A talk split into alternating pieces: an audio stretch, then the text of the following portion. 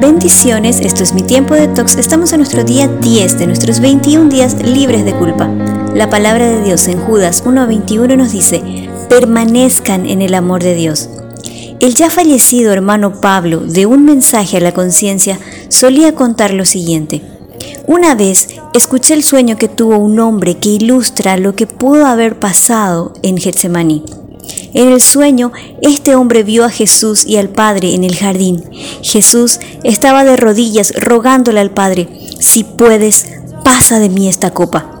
Mientras veía la escena, este hombre meditaba en sueños que el hombre más puro, más bueno y más santo que había caminado sobre la tierra estaba a punto de llevar sobre sí la carga de todos los pecados de la humanidad, la suma de todos los dolores de la raza humana el hombre que nunca conoció pecado iba a mancharse totalmente y el hombre que no había experimentado dolor alguno iba a experimentarlo de la forma más terrible posible.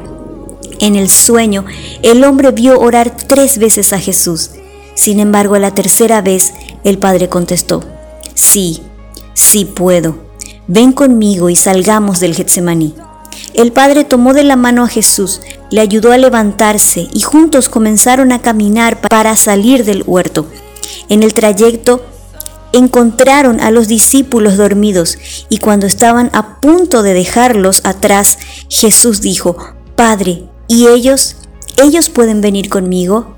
El Padre contestó, no, no pueden venir si no bebes la copa. Al instante Jesús se detuvo, regresó al huerto y la bebió. Él murió para que nosotros no muriéramos. Él cargó con nuestras culpas para que nosotros no las carguemos. Él dejó de cantar para que nosotros pudiésemos cantar. Y Él volvió a vivir para que ahora vivamos con Él. Dios tiene un propósito con la culpa y es guiarnos, pero el enfoque errado que suele darse a la culpa es el sentirnos cortados por Dios sin forma de regresar. ¿Cómo puedo enfocar de manera asertiva la culpa? Reconócela. Solo se puede vencer al enemigo enfrentándolo. Reconocer supone asumir, hablar de ello, meditar, analizar hasta qué punto eres responsable.